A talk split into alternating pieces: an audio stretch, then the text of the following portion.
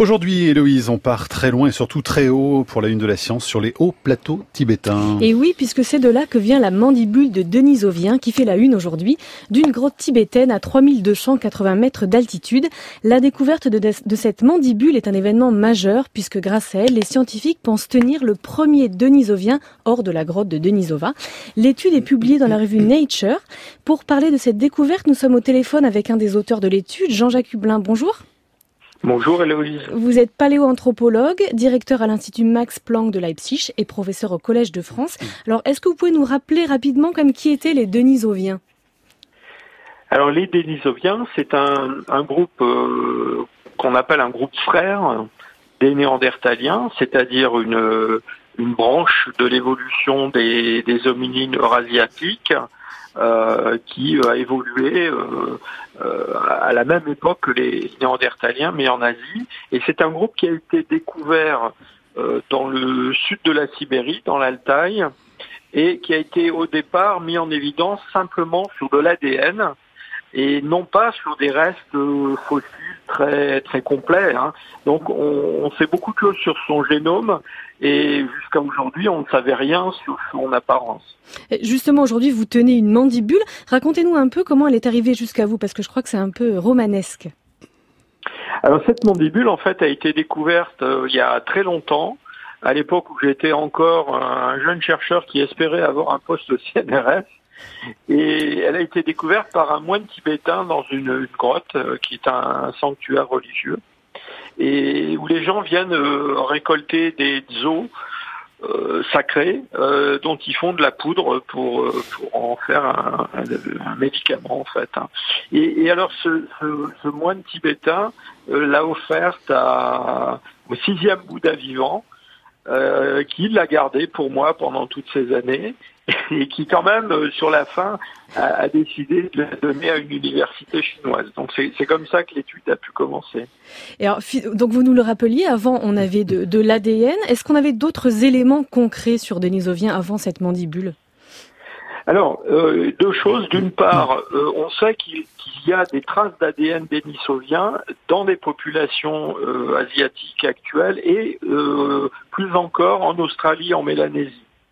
Et donc ça, ça suppose que ces Denisoviens ont eu une extension géographique beaucoup plus vaste et que c'est avec euh, le mélange de, populations euh, qui a pu se produire quand les hommes modernes sont arrivés dans le sud de l'Asie, eh bien que ce, cet ADN dénisovien a été fixé dans le génome des ancêtres des Australiens.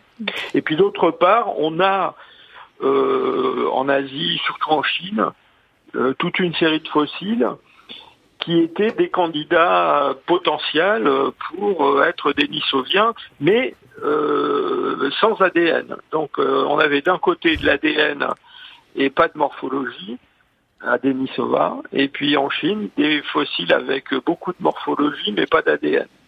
Et alors, ce, fossile retrouvé au Tibet, qu'est-ce que vous avez pu en faire et quels résultats vous avez pu en, tirer? Alors, malheureusement, ce fossile ne contient pas d'ADN non plus. Mais euh, nous avons utilisé une méthode qui est une méthode euh, nouvelle, qui est une méthode différente, euh, qui consiste non pas à rechercher uniquement de l'ADN, mais à s'intéresser aussi à des protéines qui, elles, se conservent beaucoup plus longtemps que l'ADN. Et ces protéines sont formées par des chaînes d'acides aminés qui, euh, euh, dans le fond, transcrivent une partie de l'ADN en tout cas. Et donc, euh, eh bien, au fil des mutations, euh, des changements qui se produisent dans chaque lignée évolutive, eh bien, elles se, elles se modifient.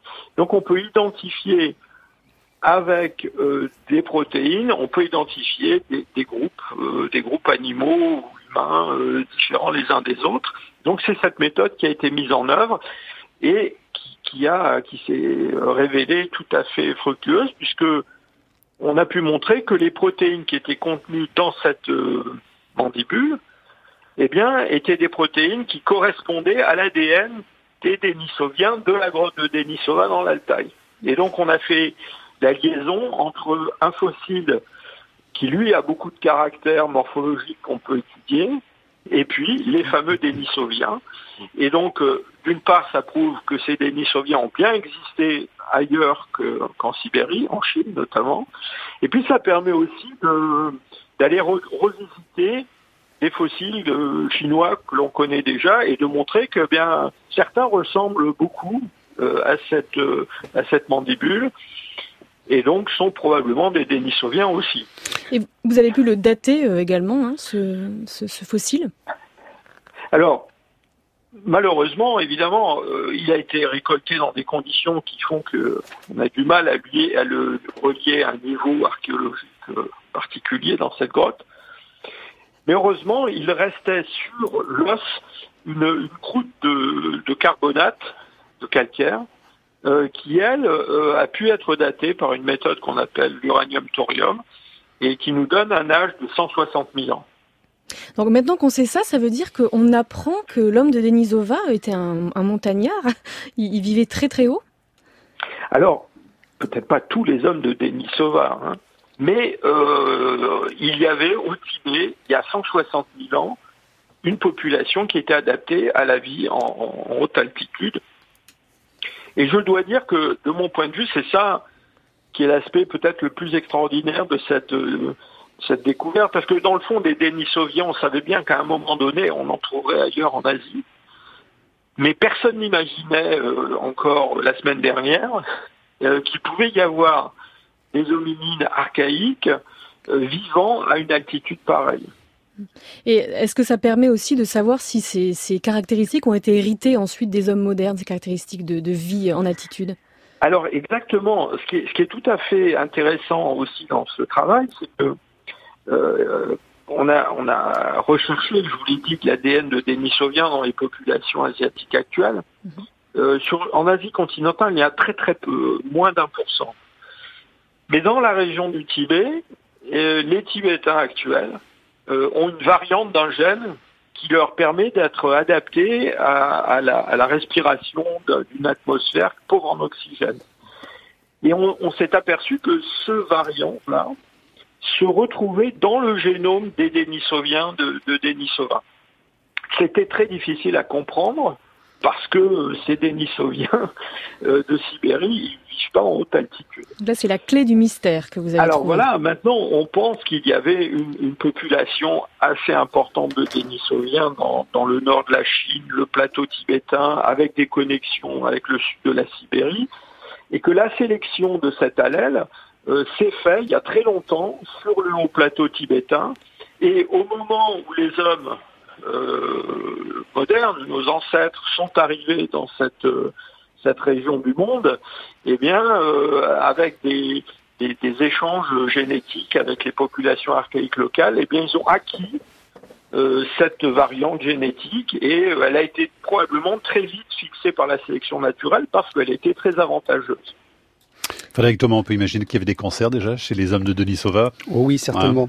Euh, peut-être moins qu'aujourd'hui parce que c'est vrai qu'ils vivaient sans doute moins longtemps que nous et puis euh, je pense qu'ils mangeaient bio et qu'ils n'étaient pas forcément exposés euh, au même environnement, au gaz hein, d'échappement, etc. Mais ils avaient certainement des cancers, ça c'est sûr. En tout cas, elle a eu chaud votre mandibule, hein, Jean-Jacques Hublin, parce qu'elle aurait pu devenir de la poudre de perlimpinpin. Hein Oui, oui, alors il paraît que ça soigne des tas de choses. Hein. ah, c'est très chic de se faire soigner grâce à l'homme de Denis Sauva. Alors là, pour le coup, je connais pas le prix du traitement, mais ça doit coûter très très cher.